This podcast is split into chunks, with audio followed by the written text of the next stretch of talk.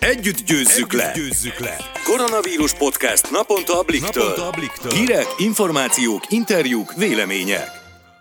Sziasztok! Ez itt a Blik vírusrádó podcastje május 12-én kedden. Én Szabadfi Mónika vagyok, én pedig Vajta Zoltán. Lássuk, milyen témákkal foglalkozik ma a vírusiradó. Beszélünk arról, hogy nyaralhatunk-e idén külföldön, mi a helyzet most Görögországban és Horvátországban. Majd eláruljuk, hogyan fűszerezzük meg ezt a különös nyarat, a szószoros értelmében is, Hadobás Nóra a fűszernövények otthoni termesztésének rejtelmeibe avat be minket, ha pedig netán valaki túl sok borsot törne a másik orra alá a karantén alatt, könnyen a bíróságon találhatja magát. Dr. Szilágyi Roland ügyvéd elárulja, hogyan működnek most a koronavírus járvány idején a bíróságok. Vágjunk is bele! Görögország nem csak azért sokak kedvence, mert csodálatos tengerpartjai vannak, és akár busszal, autóval is könnyen elérhető, hanem viszonylag olcsó is, főleg elő- és utószezonban. Én ismerek egy olyan nyugdíjas házaspárt, akik többször is voltak már június elején vagy májusban busszal egy hétre, talán 35-40 ezer forintba került nekik fejenként az utazás és a szállás. A kaját pedig megoldották strandon, boltban,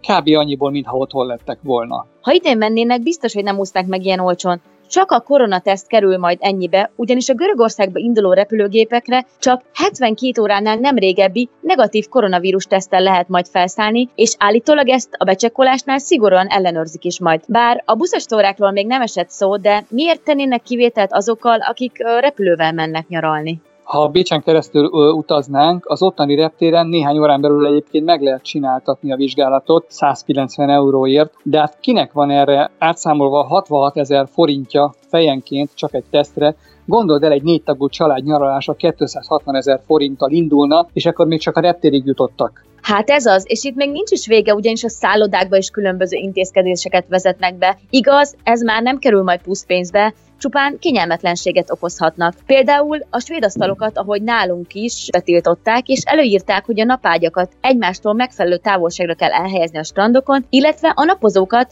bizonyos esetekben mozgatható falakkal, ponyvákkal választják majd el egymástól. Görögországban a szállodáknak egyébként saját koronavírus tanácsadó orvosokat is kell alkalmazniuk, akik bármikor elérhetőek lesznek. Ők ott élet-halál urai. Ha azt mondják, hogy valamelyik vendéget le kell tesztelni, akkor az kötelező hat órán belül megcsinálni. Lesznek karantén hotelek is, ahova a fertőzött turistákat szállásolják el, nekik itt kell majd befejezniük a vakációt. Neked van kedved így Görögországba menni? Dehogy van. Nekem már rég elvette ez a sok szabály a nyaralástól a kedvem. Amúgy Olaszországban volt foglalt szállásom a nyárra, de szerintem törlődik, mert azért még ott is bizonytalan a helyzet, meg hát ugye nagy valószínűséggel ott is sok lesz a betartandó szabály. Én azért még reménykedem Horvátországban. Oda nem is kérnek koronavírus tesztet, beérik egy beutazási engedélye, bár korábban ez nem volt. Mi évek óta visszajárunk, Dél-Dalmácia nagy szerelem, szerintem bármelyik trópusi szigettel felveszi a versenyt. Ez mind szép és jó, Zoli, de mi lesz, ha hazajössz, akkor mész karanténba? Vagy szerinted ezt hogy oldják majd meg, hiszen senkinek sincs annyi szabia, hogy elmegy egy hétre nyaralni, aztán meg két hetet otthon töltsön, ugyanis jelenállás szerint a határok le vannak zárva, csupán az ingázók és a munkavállalóknak nem kell karanténba vonulniuk. A görög hatóságok most egyébként azt szeretnék elérni, hogy a tőlük távozó turistákat se küldjék otthon karanténba. Nekem ez annyira macerásan hangzik, hogy talán tényleg jobb lesz ezen a nyáron itthon maradni.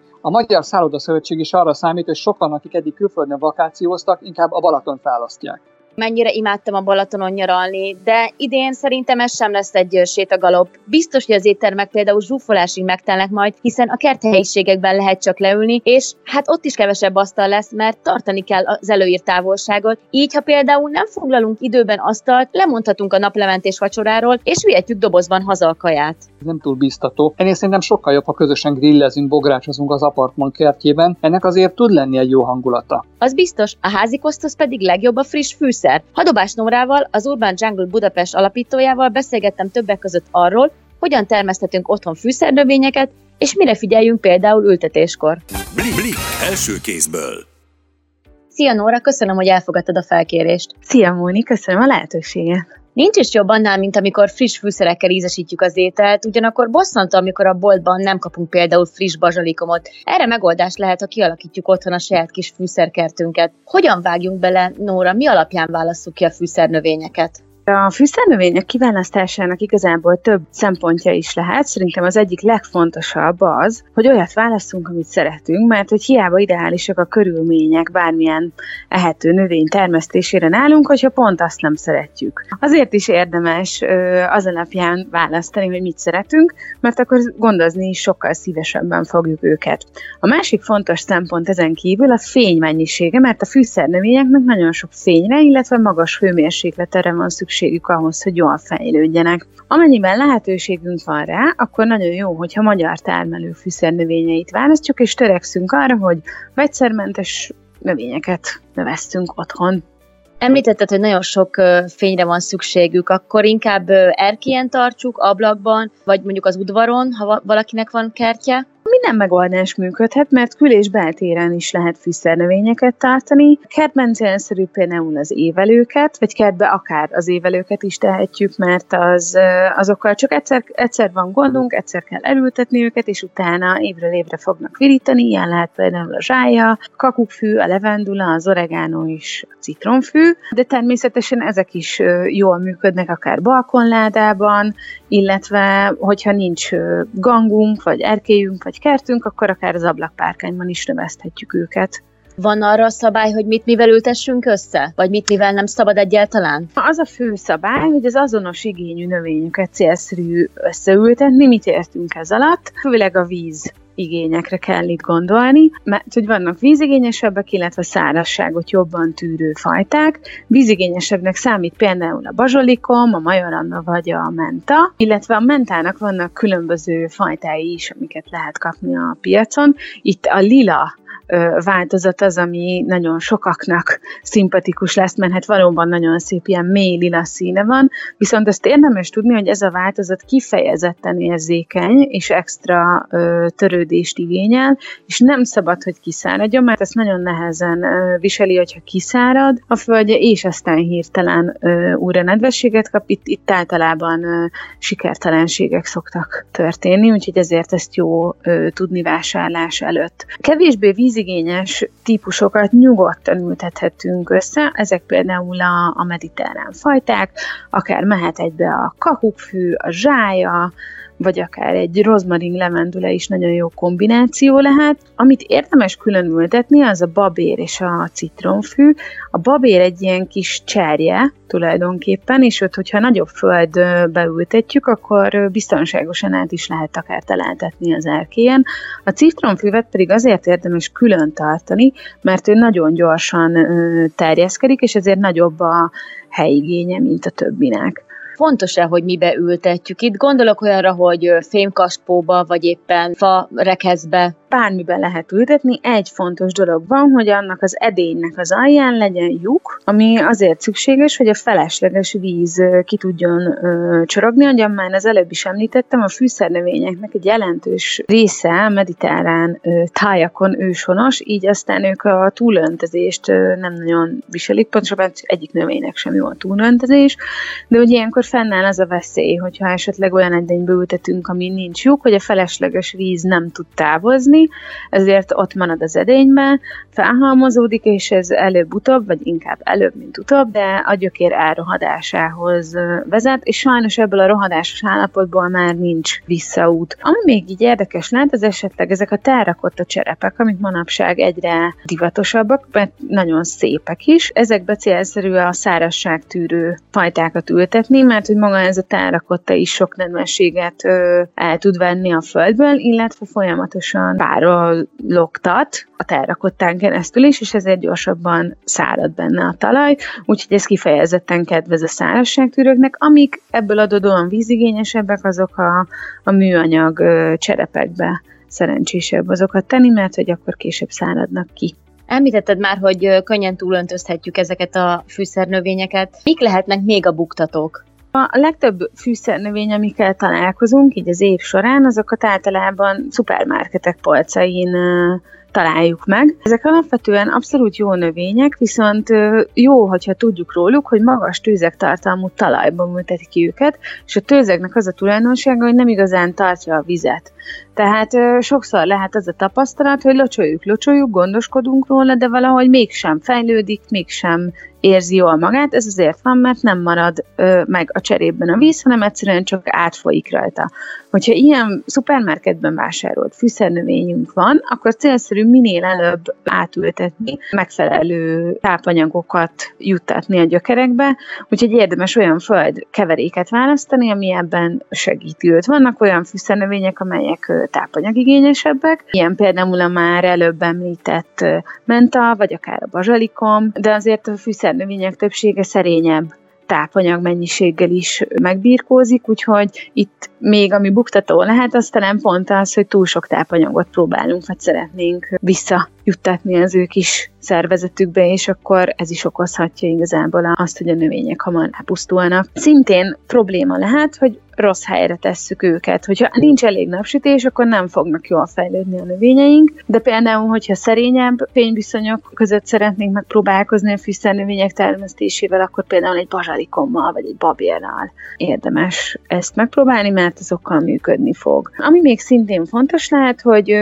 vannak olyan növények, amiket hosszabb, és vannak olyanok, amelyeket kicsit rövidebb időtartamra, élettartamra terveznek. A bozsalikom is, meg például a petrezselyem is két két éves élettartamú növények, ők az első évben termelik, vagy hozzák igazából a leveleiket, a másodikban pedig már inkább virágot, majd pedig ebből magot fejlesztenek, úgyhogy ezt is jó, hogyha tudjuk, hogy ezek a növények nem fognak örök életre megmaradni nekünk, tehát számítani kell arra, hogy esetleg időről időre, évről évre ezeket pótolni kell. Nincs ez mondjuk feltétlenül így az évelő fűszernövényekkel, mert ott azért jóval hosszabb az élettartam, de ez főleg akkor tudjuk ennek az előnyeit kielvezni, hogyha kiültetjük őket kertben, mert mi kertben nem érinti őket mondjuk a téli fagyveszély, addig egy balkonon, egy cserébe sokkal könnyebben elfagynak a gyökerek.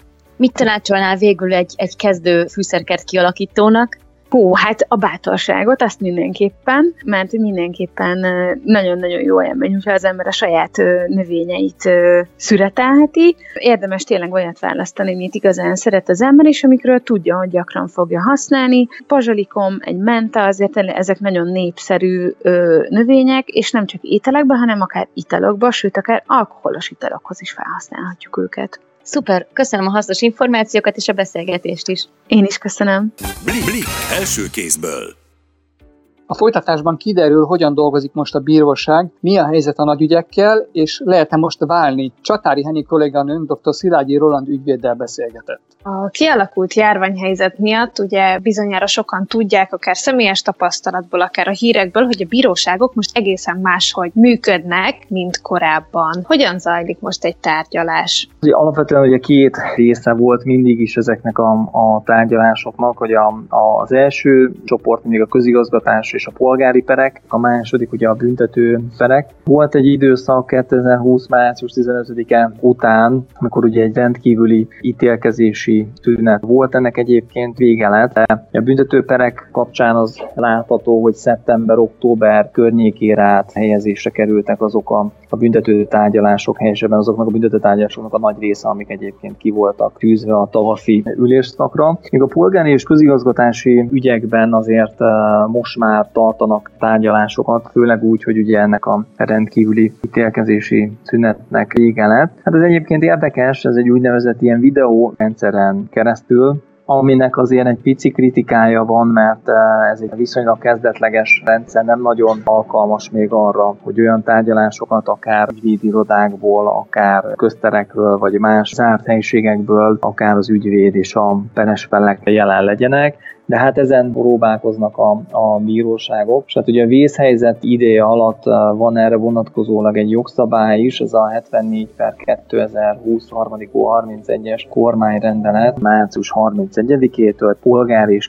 perekben vannak ugye ilyen videokonferenciás tárgyalások. Kényszerintézkedések, előzetes letartóztatások tárgyában továbbra is ugye a személyes megjelenések azok, amik dívnak, tehát a, a bíró előtt meg kell jelennie annak a, a gyanúsítottnak főszabály szerint, akit letartóztatnak. A, a védőintézkedések használata ugyanúgy kötelező, mint ahogy esetleg a, a hivatalok nagy részében, akár egy nyomozóhivatalnál, akár a rendőrségen, ugye a szájmaszk és a gumikesztyű, és az olyan tárgyalások kapcsán, ahol például perfelvételek vannak, vagy más egyéb jellegű meghallgatások közigazgatás és polgári terekben, ott azért az elmúlt időszakban megindultak személyes jelenlétet is igénylő tárgyalások. Mi lesz azokkal a tárgyalásokkal, ahol mondjuk több vádlott van, ami nagy sajtóérdeklődésre tart e, igény? Tehát ezek a tárgyalások mikor folytatódhatnak? Akár az úgynevezett VV Fanni ügy, akár a Portik ügy, Soroksári futónő megölésével vádolt férfi ügye?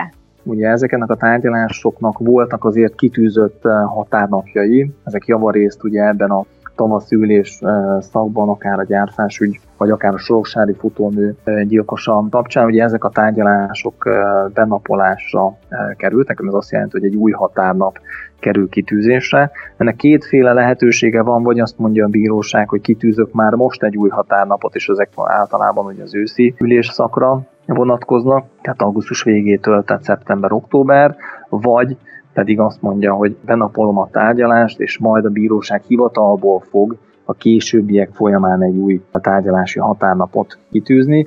Tehát ezek a perek, ezek főszabály szerint és nagy valószínűséggel most már csak kizárólag az őszi ülésszakban fognak tudni tovább folytatódni. Ugye a nagy ügyek tárgyalására várni kell őszig, de azért bizonyos ideiglenes intézkedések ugye most is hatályban vannak. Mik ezek az ideiglenes intézkedések? Tehát ha mondjuk elvonatkoztatunk egy kicsit ezektől a nagy, a sajtóban sokat uh, szereplő ügyekről, mikkel foglalkozik most a bíróság? Idényes intézkedés vonatkozásában ugye azt el lehet mondani, hogy amennyiben ugye a perindítást megelőzően rendel el a bíróság ugye idényes intézkedést, akkor ugye a per megindítására ugye a bíróság által megállapított határidő, ugye vészhelyzet megszűnését követő napon fog elkezdődni. Na most ugye az idejénes intézkedések elbírálása során ugye a felek általában írásban tudnak nyilatkozatot tenni, személyes meghallgatás itt kizárólag szükségesség esetén van, és egyébként főszabály szerint ugye a nyilatkozatokat írásban kell beszerezni. Mik is ezek az ideiglenes intézkedések, főleg azok, amikkel most azért ebben a helyzetben is ugye foglalkozik a, a bíróság, ezek általában ugye a magánszemélyek személyében rejlő pereket vonják maguk után például a szülői felügyeleti jog vagy a, vagy a vállás vonatkozásában. Tehát a szülői felügyeleti jog megszüntetése iránti perekben, hogyha mondjuk egy kiskorú személyt éppen a szülők olyan súlyosan bántalmaznak, hogy már nem tudják visszaengedni a szülői házban, akkor ebben a kérdésben ugye nyilvánvalóan ugye azonnal kell intézkedést hozni, ezek a jellegű intézkedések. Vállás során ugye a házastársak vonatkozásában ugye a, a, a vagyoni jogok sérelmének elkerülése érdekében bevezetett esetleges ideiglenes intézkedések. Ezekben a kérdésekben dönt a bíróság, az a tapasztalat ugyanúgy a vészhelyzet és a járványhelyzetre tekintet nélkül, és itt vannak olyan ideiglenes intézkedés iránti kérelmek, amik azért most tolódnak, például ugye a vagyoni szankciók kapcsán, ha például egy, egy büntető vagy egy navos eljárásban történik ugye felperesi érdeksérelem, azaz mondjuk lefoglalásra kerülnek, olyan dolgok vagy biztosítási intézkedés alá kerülnek, bankszámlák vagy egyéb vagyoni érdekű dolgok, akkor ezeknek a feloldása iránti intézkedések megszüntetése kapcsáni keresetek azért most a járványügyi helyzetre tekintettel azért tolódnak. Visszatérve egy kicsit a vállásokra, aki mondjuk most van vállófélben, vagy most szeretne elválni, annak hosszabb procedúra elé kell néznie? Hát most ugye azt lehet mondani, hogy a vészhelyzet ideje alatt ugye a keresetlevelet például, vagy a keresetlevelet tartalmazó iratot és a viszontkeresett levelet, a, akár a beszámítást tartalmazó iratokat, vagy például hogy az írásbeli ellenkérelmeket szintén írásban kell beadni, és, és kizárólag ebben lehet. Hogy ennek a feldolgozása, ez, ez hogyan zajlik, nyilvánvalóan amíg volt ugye a rendkívüli ítélkezési szünet, addig ezek szüneteltek, azért most már folyamatba kerülnek ezek a perek, hogy mennyi keresett beadása történt abban a, az időszakban, azt ugye azért nehéz megbecsülni, de nyilvánvalóan egy viszonylagos ügyhátralékkal dolgoznak a bíróságok, és ez egy viszonylagos ügyhátralék, tehát azt gondolom, hogy a rendkívüli ítélkezési szünet az egy viszonylag rövid időszakot ölelt fel, valamennyivel persze hosszabb idő lesz ez, de olyan hónapokkal vagy évekkel természetesen nem fog tovább tartani akár egy vállás sem, vagy akár egy szülőfelegyítő megszüntetése iránti keneset sem például, mint, mint az korábban tartott az ítéletek meghozatalával most milyen a helyzet? Az egyességek vagy az alkuk esetében most hogy, hogyan működik a bíróság? Na most igen, tehát ugye, a, ugye amennyiben a perben ugye egy vészhelyzet kiirdetés előtt még megtartott tárgyás elhasználását követően ugye a vészhelyzet ideje alatt hogy a további eljárási cselekmény foganatosítása nem szükséges, vagy például abban az esetben a bíróság a további eljárási cselekményeket már nem foganatosít, akkor ugye a bíróság írásban figyelmezteti a feleket, tárgyalás berekeztés lehetőség szerint ugye a további nyilatkozatok írásba történő megtételére lehetőséget biztosít, amennyiben ilyen nincsen, akkor a bíróság az ítéletet egyébként tárgyaláson kívül meghozhatja. Tehát ezzel probléma egyébként nincsen.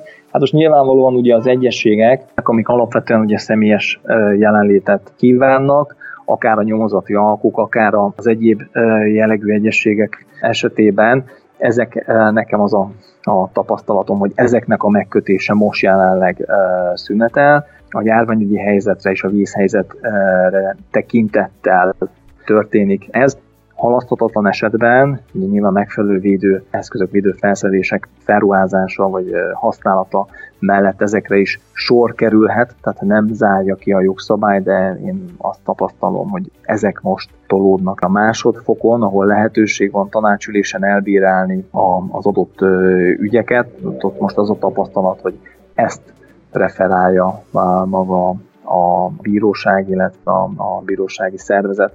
Tehát alapvetően ugye tanácsülésen bírálják el a másodfokú ügyeket, és nem pedig nyilvános ülésen. Nyilvánvalóan abban az esetben, hogyha nyilvános üléseket kéri, akár a, a védelem, vagy akár a képviseletnek helyt ad a, a bíróság, akkor szintén a, a tárgyalások benapolásra kerülnek, és akkor az őszi ülésszakban fog ezekre majd sor kerülni. Roland, nagyon szépen köszönöm, hogy válaszoltál a kérdéseinkre. Én is köszönöm a lehetőséget. Blik, Blik első kézből.